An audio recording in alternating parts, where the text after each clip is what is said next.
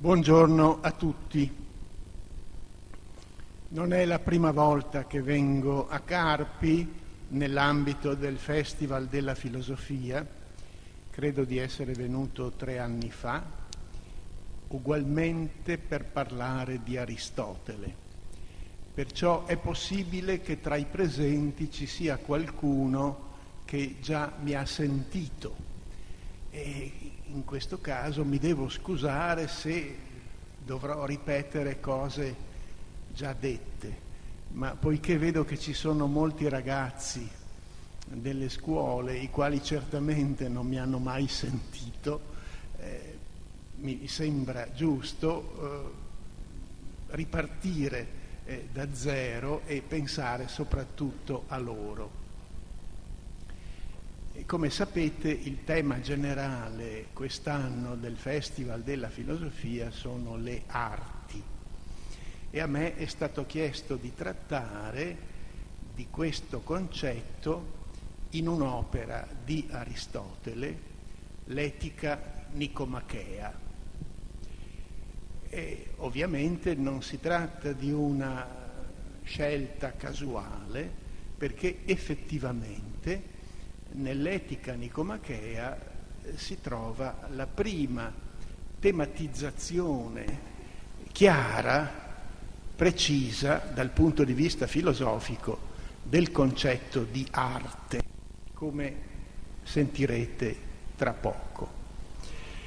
Però, dovendo parlare dell'etica nicomachea, consentitemi prima di dire qualche parola sul significato generale di questo trattato, perché si tratta di una delle opere della filosofia antica, della cultura greca, che ha avuto maggiore fortuna nel corso dei secoli.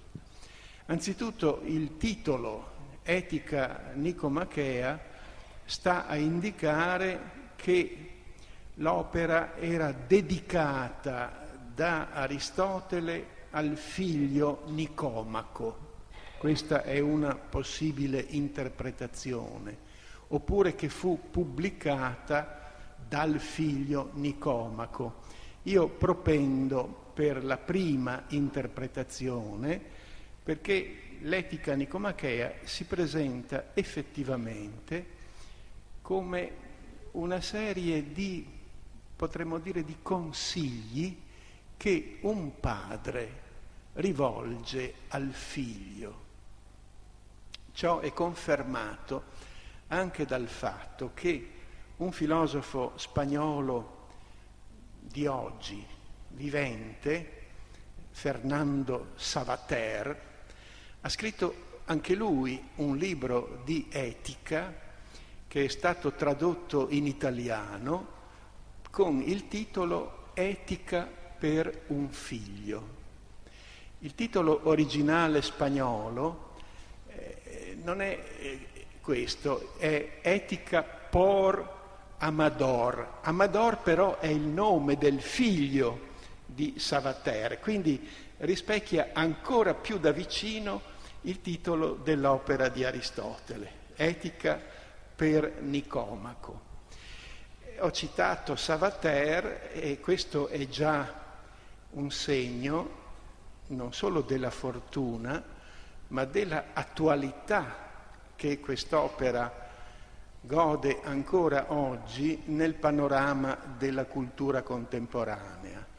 Ma è un'attualità che è il risultato di una fortuna che risale ai tempi antichi, pare che l'etica nicomachea sia stata una delle prime opere di Aristotele che furono commentate nell'antichità. Ci è pervenuto un commento di un certo Aspasio del secondo secolo d.C. Quindi pensate, era il secolo di Marco Aurelio, era, siamo nell'impero romano, e già viene commentata l'etica nicomachea. Poi un altro segno della fortuna di quest'opera è la Divina Commedia di Dante, dove ad un certo punto, in un verso dell'inferno, forse ai ragazzi delle scuole è capitato anche di leggerlo, eh, Virgilio, che è la, la guida, come sapete, di Dante, si rivolge a Dante eh, dicendo così dice la tua etica. La tu, cioè, col, con l'aggettivo tua Virgilio vuole indicare quanto l'etica, e si tratta dell'etica nicomachea, quanto essa era amata da Dante, perché poi è Dante che scrive quei versi e si fa dire da Virgilio la tua etica. Un altro segno ancora è il famoso affresco di Raffaello che si trova nei musei vaticani, la scuola di Atene. Se l'avete presente, al centro dell'affresco ci sono le due figure, Platone e Aristotele. Platone con il dito che rivolto verso il cielo e Aristotele con la mano rivolta verso la terra.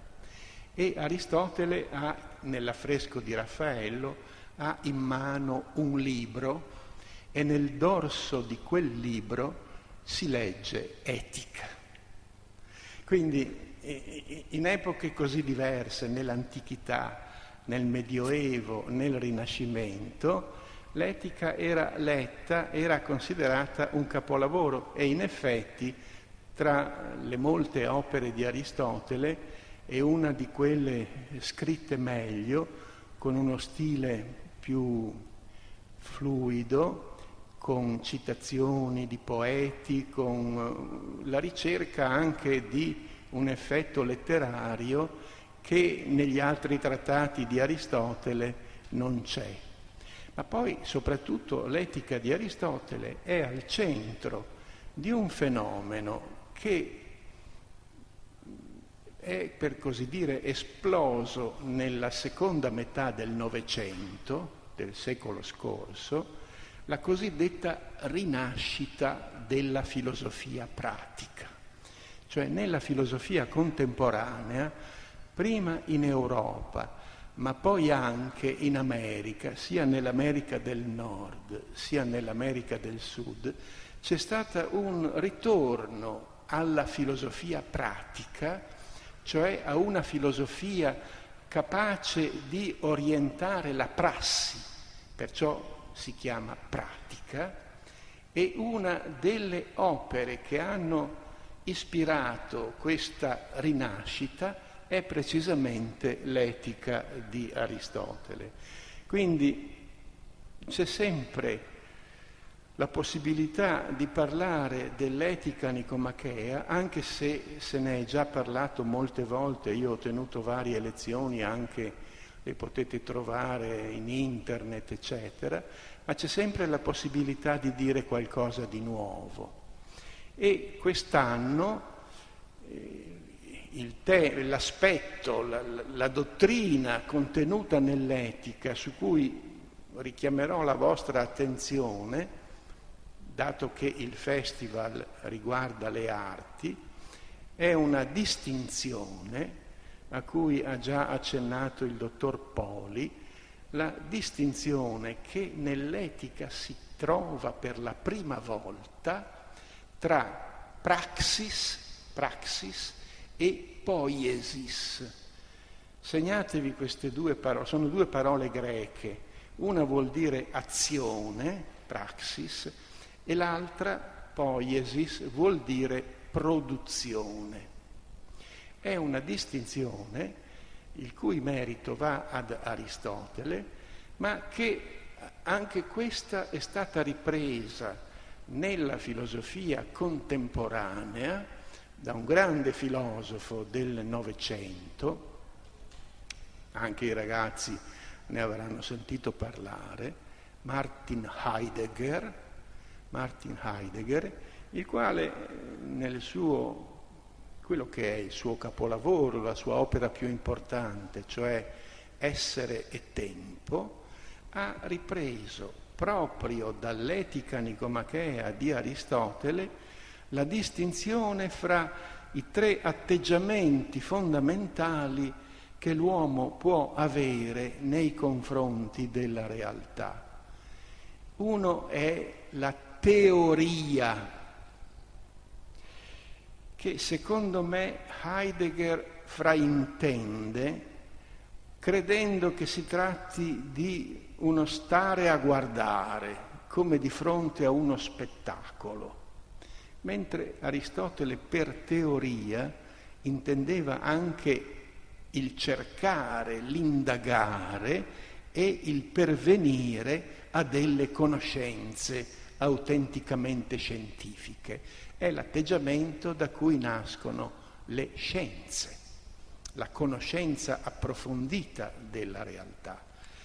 Poi c'è la praxis, appunto, che Heidegger interpreta, questa volta più correttamente, come quello che lui chiama il Dasein in tedesco, cioè l'esserci, l'essere dell'uomo in una determinata situazione reale.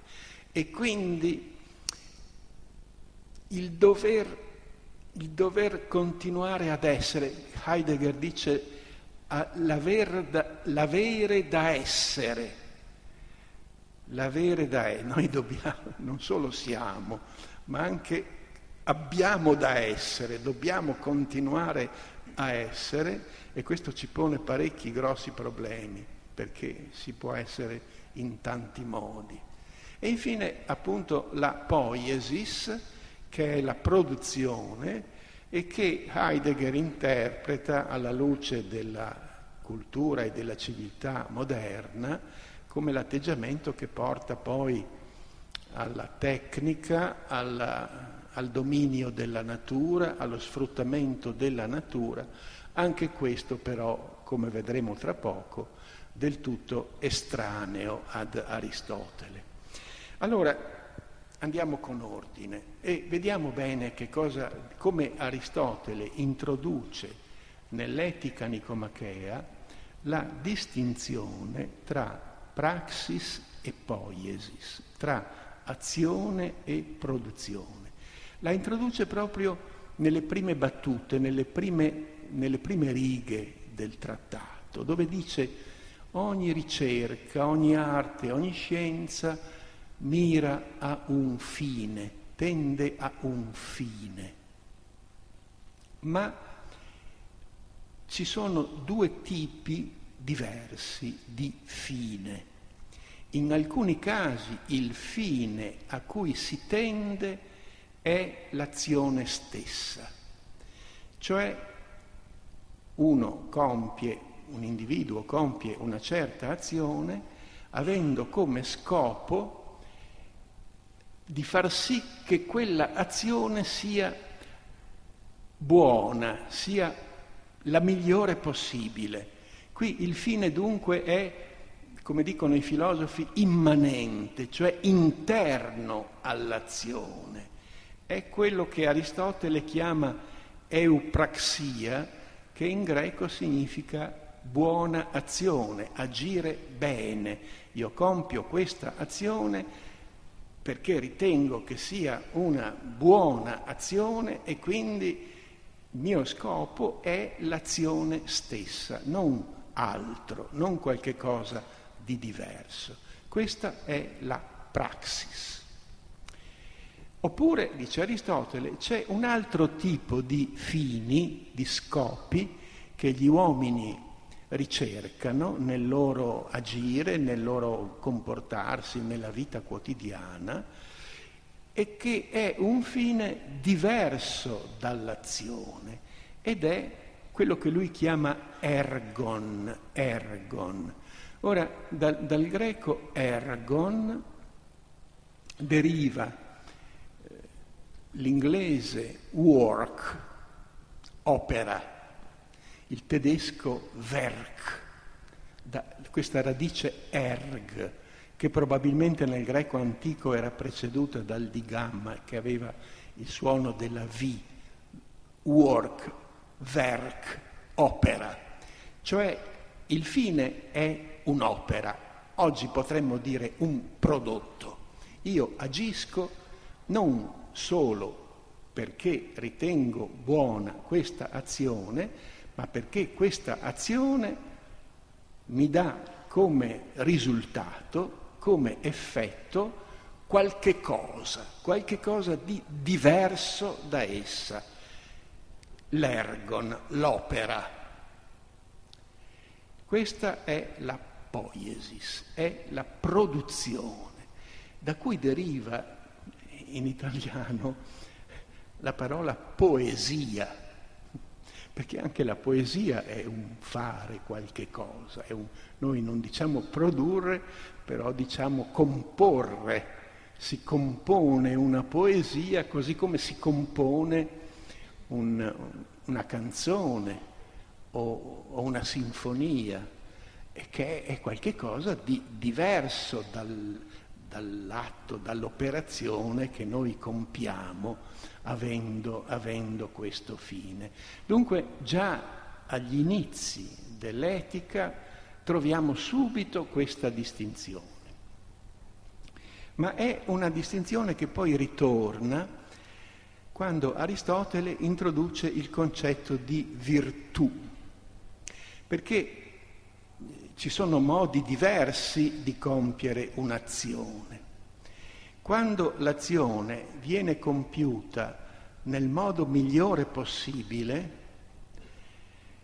e quando soprattutto l'uomo, la persona che agisce, acquisisce la capacità di agire bene, allora questa capacità di agire bene Aristotele la chiama virtù.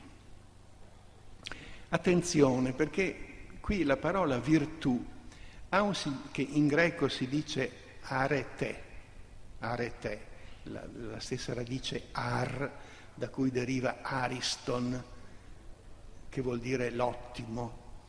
La virtù nel linguaggio nostro attuale è un concetto di carattere morale, noi parliamo di virtù e di vizi, no? Le virtù sono dei pregi, i vizi sono dei difetti. Ma per Aristotele la arete aveva un significato, sì, anche morale, ma non solo, anche più grande, anche più ampio, era la capacità di agire bene. Eh, per cui può avere, si può parlare anche della virtù anche oggi forse usiamo questo termine al di fuori della morale. Quando per esempio di un, di un bravo violinista diciamo che è un virtuoso, oppure che sa mostrare il suo virtuosismo. E qui usiamo la parola virtù per indicare la bravura, la capacità di fare bene quello che lui sa fare, cioè suonare il violino o, o suonare un altro strumento. Quindi la, la virtù potremmo dire è l'eccellenza, l'eccellenza dell'azione. Ebbene, l'etica di Aristotele è dedicata, l'etica nicomachea, è dedicata a trattare in grandissima parte delle virtù. È, chiamata, è stata chiamata l'etica delle virtù c'è anche un altro grande concetto che sta alla base dell'etica nicomachea, il concetto di felicità. Ma in Aristotele felicità e virtù sono strettamente coincidenti, cioè la vera felicità è data proprio dalla virtù o dall'insieme di tutte le virtù o se c'è una virtù superiore a tutte le altre, la felicità è data da quest'ultima. E anche questa parola nel nostro linguaggio talora viene usata nel senso di Aristotele, quando per esempio, tornando al, al violinista, diciamo che la sua esecuzione di una certa sonata è stata una esecuzione felice. Cosa vuol dire felice?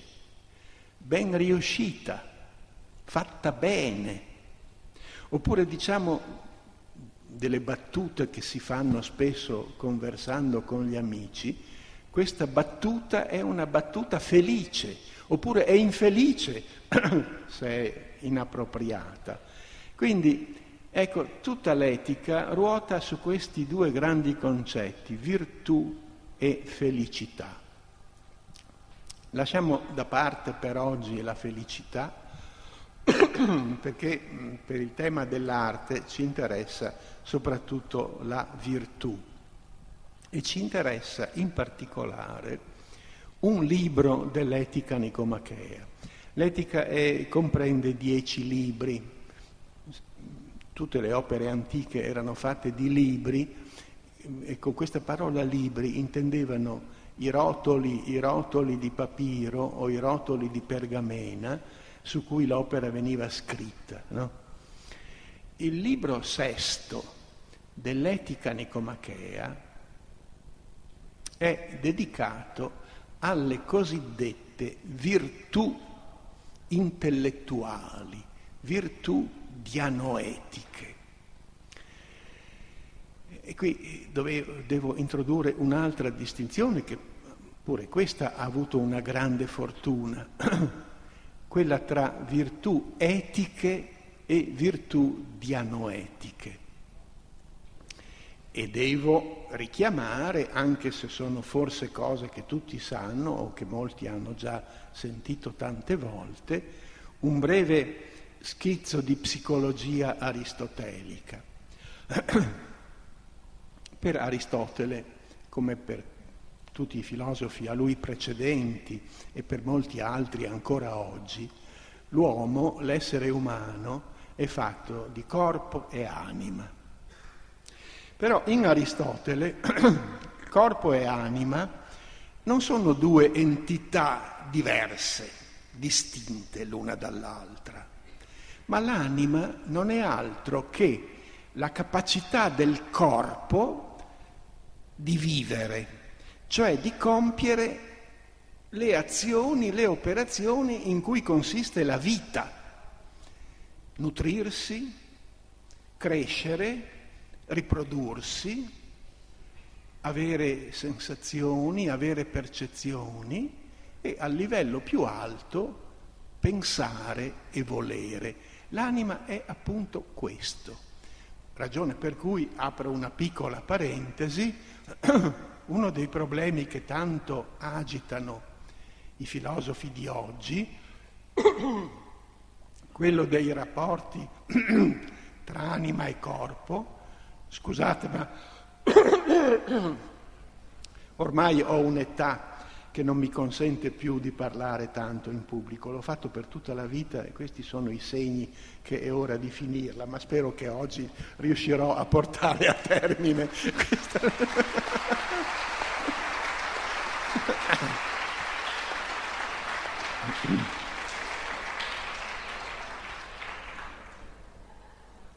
in Aristotele appunto eh, ha corpo e anima. E poi lui, usando il linguaggio del suo tempo, dice che l'anima, la, perché per lui poi l'anima non ce l'ha solo l'essere umano, ce l'hanno tutti gli esseri viventi. E quindi anche gli animali e addirittura le piante. Una pianta anche per noi può essere morta o viva un animale può essere morto o vivo. Tutto ciò che vive ha un'anima. L'anima non è altro che la capacità di vivere.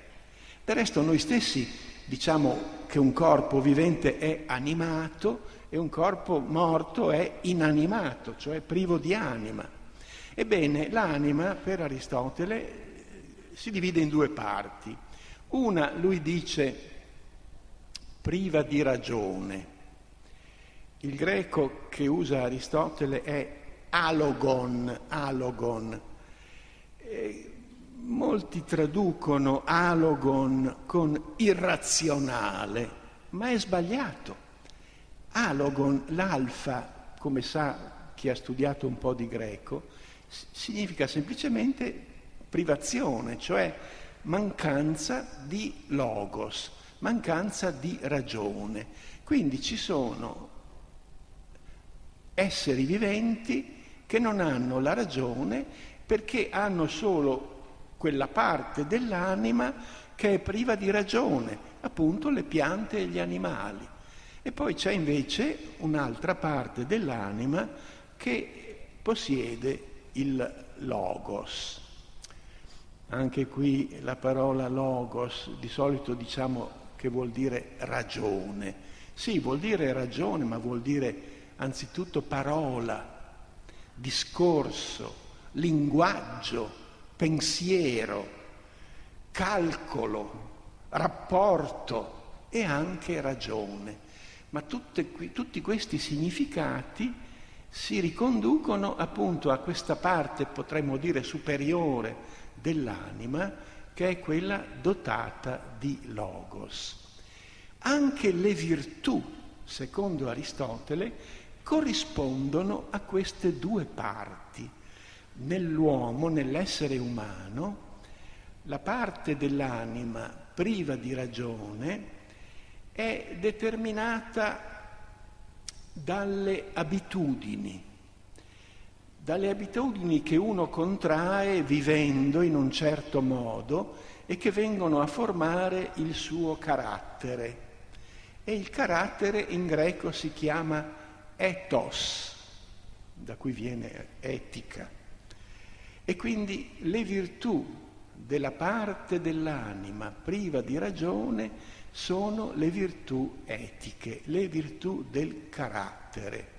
E ce ne sono moltissime, il coraggio, la, la generosità, la, la giustizia, eh, l'amicizia, tutte cose che non si fanno con la ragione, ma che dipendono dal carattere, dall'ethos che uno ha. E poi ci sono le virtù della parte dell'anima dotata di ragione, di logos, che Aristotele chiama anche dianoia, e in greco dianoia vuol dire appunto ragione o pensiero, per cui mentre le prime sono state chiamate spesso nei manuali di dei licei virtù etiche, queste altre sono chiamate virtù dianoetiche perché appartengono alla dianoia o, parlando in italiano, virtù intellettuali, virtù della parte razionale o intellettuale dell'anima. Vi sto riassumendo il libro sesto dell'Etica Nicomachea che è un libro fondamentale, ha esercitato una influenza fondamentale, dicevo prima in Heidegger e poi in un altro filosofo contemporaneo, allievo di Heidegger, che forse qualcuno di voi ha sentito nominare, Gadamer, Hans-Georg Gadamer. Gadamer, che è vissuto più di cento anni, negli ultimi anni della sua vita ha scritto un commento, una traduzione, un commento al sesto libro della Nicomachea, quello di cui vi sto parlando. Lo dico per far vedere quanto queste cose interessino i filosofi di oggi. Ebbene, nel sesto della Nicomachea Aristotele dice che ci sono cinque abiti per mezzo dei quali l'uomo può essere nel vero o nel falso affermando o negando. Ed ecco quindi una nuova nozione con cui abbiamo a che fare, la nozione di abito. Io dico abito perché è la traduzione più vicina, più letterale, ma non si tratta dell'abito nel senso del vestito che portiamo addosso, si tratta di abito, da cui viene abitudine, cioè dell'abito inteso come disposizione stabile, come capacità acquisita e permanente di fare qualche cosa. Per Aristotele le virtù sono abiti, cioè sono capacità, non solo le virtù, anche i vizi. Sono tendenze permanenti, abituali, perché per essere virtuosi non basta, lo dice Aristotele, essere capaci di compiere una buona azione, ma bisogna essere abituati a compiere buone azioni. Bisogna avere l'abito delle buone azioni. E qui eh, nell'Etica Nicomachea lui cita un proverbio che poi è rimasto famoso. Una rondine non fa primavera. Così una buona azione da sola non è ancora una virtù, deve essere accompagnata da un abito, da una abitudine permanente.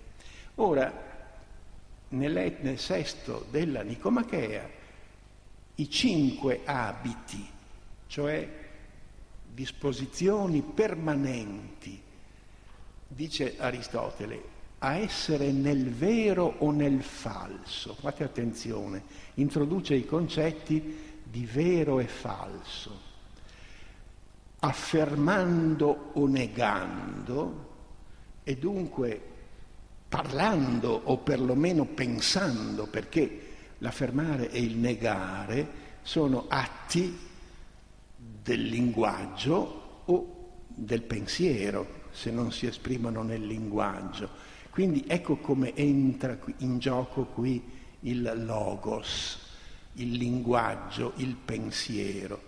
Questi cinque abiti sono scienza, episteme in greco, che è l'abito dimostrativo, cioè la capacità di fare dimostrazioni.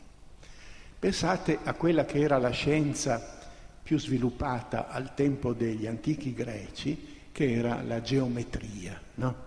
Ancora oggi la geometria che si studia nelle scuole è la cosiddetta geometria euclidea, che risale a Euclide. Euclide non fu lui l'inventore, ma fu colui che ne diede una esposizione sistematica.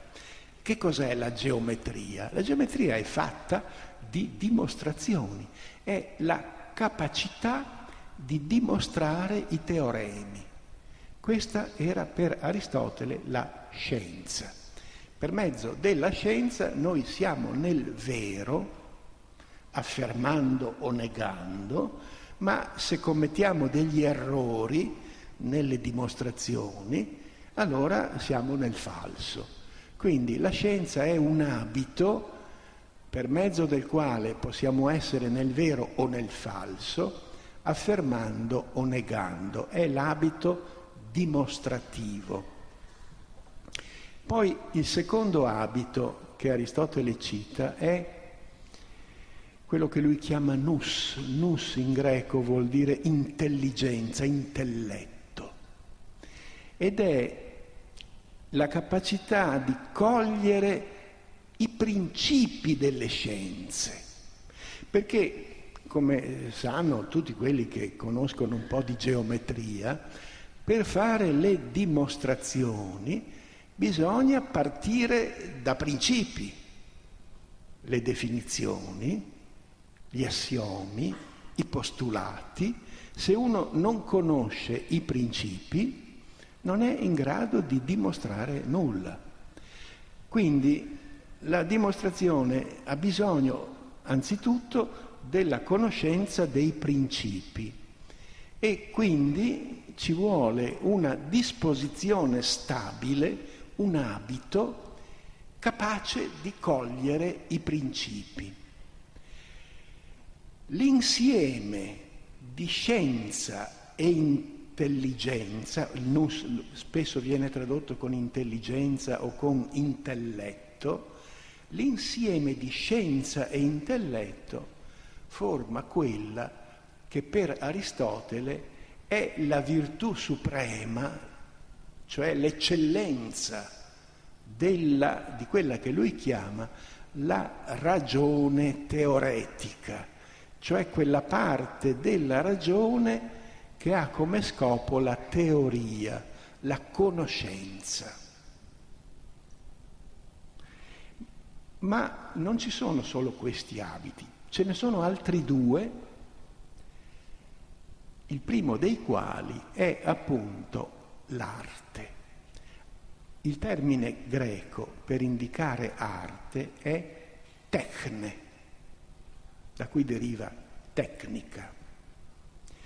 E l'altro, l'altro abito è la saggezza, in greco phronesis, phronesis. L'arte e la saggezza sono anche questi abiti della ragione,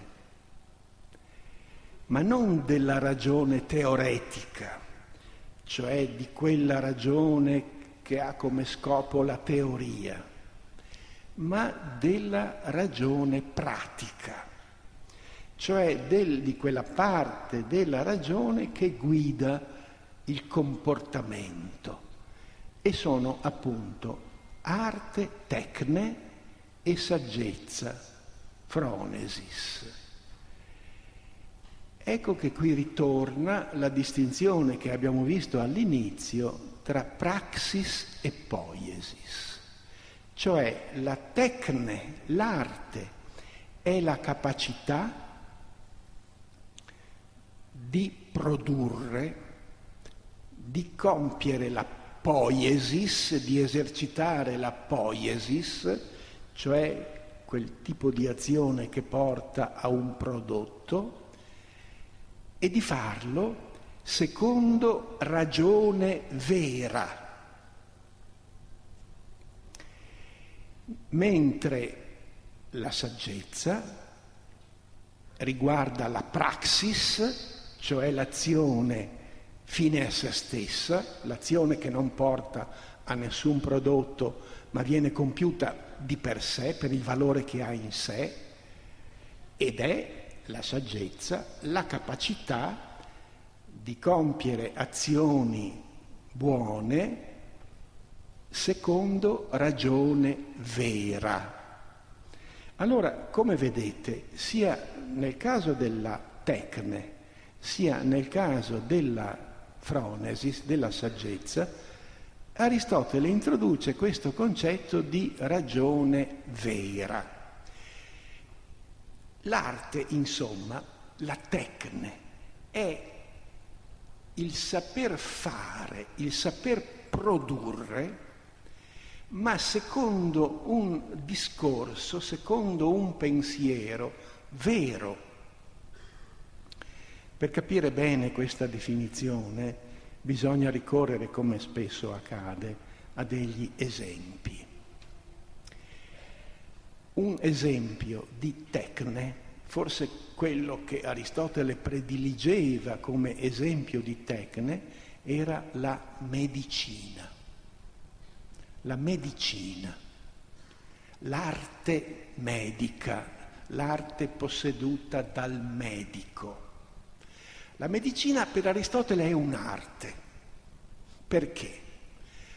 Perché è costituita da una serie di azioni, il medico esamina il malato, cerca di valutare l'aspetto, la temperatura, eh, si fa raccontare eh, cosa sente, poi prescrive delle cure, quindi compie tutta una serie di azioni, di operazioni che hanno un fine che è la salute il recupero della salute. Dunque è un fine distinto rispetto alle azioni che portano ad esso. Perciò la medicina è una tecne, è un'arte, però per essere vera arte deve agire, deve esercitarsi secondo ragione vera, Cioè il medico deve ragionare e deve fare dei ragionamenti veri perché la medicina abbia il suo effetto. Quali sono i ragionamenti veri che deve fare un medico?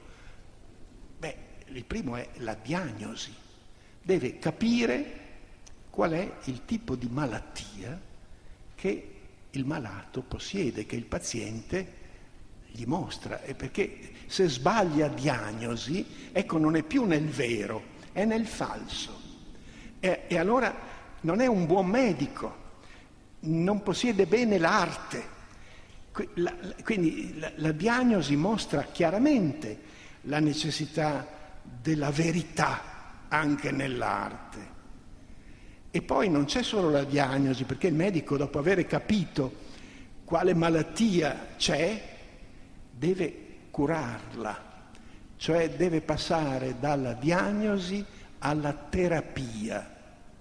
E anche qui deve stare attento a fare un ragionamento vero. Cosa vuol dire? Deve prescrivere quei farmaci che fanno veramente bene perché potrebbe sbagliarsi e prescrivere un farmaco che non fa nulla o addirittura che fa male. E allora non sarebbe un ragionamento vero il suo.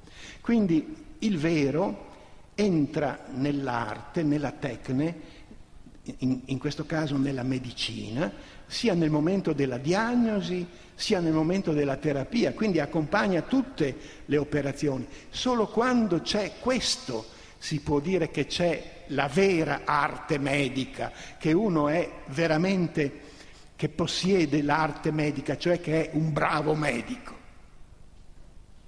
Un altro esempio è l'architettura.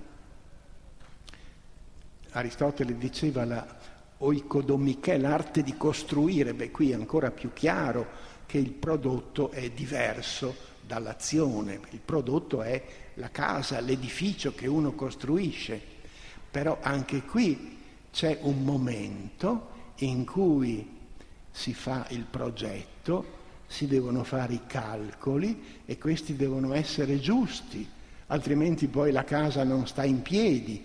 E poi c'è il momento in cui si passa alle operazioni più materiali e anche queste devono essere fatte bene, i mattoni devono essere ben allineati, le travi devono essere messe nei posti giusti. Anche questa è un'arte perché al suo interno c'è un momento di verità, c'è un discorso vero. Quindi, come vedete, la tecne, che poi viene tradotta sia in latino e in tutte le lingue moderne con arte, è un concetto molto più ampio di quello che oggi usiamo. Noi oggi quando parliamo di arti pensiamo alla pittura, alla scultura, all'architettura, alla poesia, alla musica.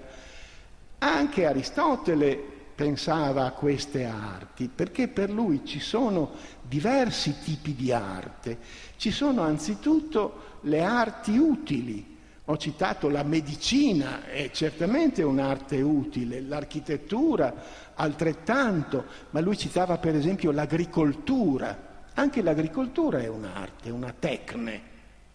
E poi altre ancora, l'arte della navigazione, l'arte del, dell'ippica, insomma l'arte militare, la strategia, tante cose che bisogna sapere per riuscire a fare bene ciò che si vuole fare. Poi ci sono arti che invece non hanno il carattere della utilità, ma della bellezza, che servono a, a far provare piacere e che sono le arti belle. Oggi noi usiamo la parola arte solo in quest'ultimo senso, per indicare le arti belle, ma non è detto che lo usiamo solo in questo senso, perché per esempio in, tutti, in tutte le città dove ci sono accademie, in genere le accademie di arte si chiamano accademia di belle arti. Quindi nelle accademie si insegnano le belle arti, non tutte le arti. Non si insegna la medicina o l'agricoltura, si insegna musica, si insegna pittura, si insegna scultura, cioè le arti belle. E nelle arti belle entra ovviamente in gioco un altro concetto, che è il concetto di bello, e che, che in Aristotele si accompagna poi al concetto di vero, ma comune a tutte le arti, sia quelle utili che quelle belle, è anzitutto il vero. E poi in quelle belle c'è anche il bello che vuol dire mm, ben fatto, fatto bene. Infatti per Aristotele non sono belle solo le opere d'arte, sono, il bello esiste anche, anche nella natura. Lui per esempio era appassionato di ricerche sugli animali, era dicono che ha inventato la biologia e diceva che un, un organismo animale, un organismo vivente è bello perché tutte le sue parti funzionano bene in vista di un fine che è la conservazione della vita. E questo per Aristotele è qualcosa di bello, di, di ben fatto di fatto bene. E eh, quindi vedete abbiamo una, una gamma di, di concetti, eh, il vero, il bello, che abbracciano in tutta la sua estensione il concetto di tecne e ne mostrano un significato o una gamma di significati abbastanza diversi da quelli che hanno nella cultura moderna, anche se stanno alla radice della cultura moderna, perché anche nella cultura moderna si parla di tecniche.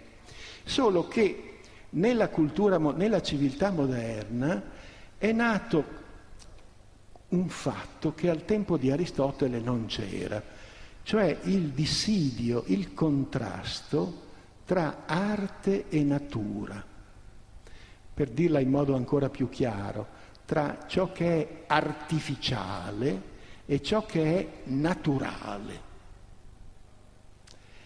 Perché? Perché nella cultura moderna, a cominciare per esempio da Bacone, da Descartes, i ragazzi che studiano filosofia avranno incontrato questi autori, lo scopo dell'arte, cioè della tecnica, è il dominio della natura e là dove si parla di dominio eh, si presuppone un contrasto, un conflitto. Per Aristotele non c'è questo dominio della natura, questo conflitto tra arte e natura. Al contrario, Aristotele diceva che l'arte imita la natura. Beh, per esempio la pittura imita con le statue che facevano i greci, facevano i ritratti che sono delle imitazioni. O l'arte aiuta, soccorre la natura, per esempio l'agricoltura aiuta la terra a produrre meglio, la medicina aiuta il corpo umano a guarire a guarire più presto, a recuperare meglio la salute. Quindi c'è un rapporto, potremmo dire, di collaborazione, non di contrasto, non di conflitto tra arte e natura. Per cui tutta la polemica moderna sulla tecnica, i pericoli della tecnica, e noi siamo ossessionati dalla tecnica, alle origini del concetto di tecne non c'erano e forse può valere la pena di riflettere su queste origini anche per capire quale deve essere il vero significato dell'arte, della, della tecne. E con questo riferimento alla, alla cultura, alla differenza tra arte antica e tecniche moderne, su cui potremmo continuare a parlare, perché sulle tecniche, beh, in questi giorni al festival parecchi parecchi oratori, parecchi colleghi parleranno delle tecniche, però a me sembrava utile anzitutto ricordare che quando nasce il concetto di arte come tecne, esso comprende non solo le arti belle, ma anche quelle che oggi chiamiamo le tecniche, e non pone un conflitto tra arte e natura, ma pone al contrario una collaborazione. Credo di avere parlato abbastanza per il tempo che abbiamo e quindi sono a vostra disposizione per eventuali domande o commenti.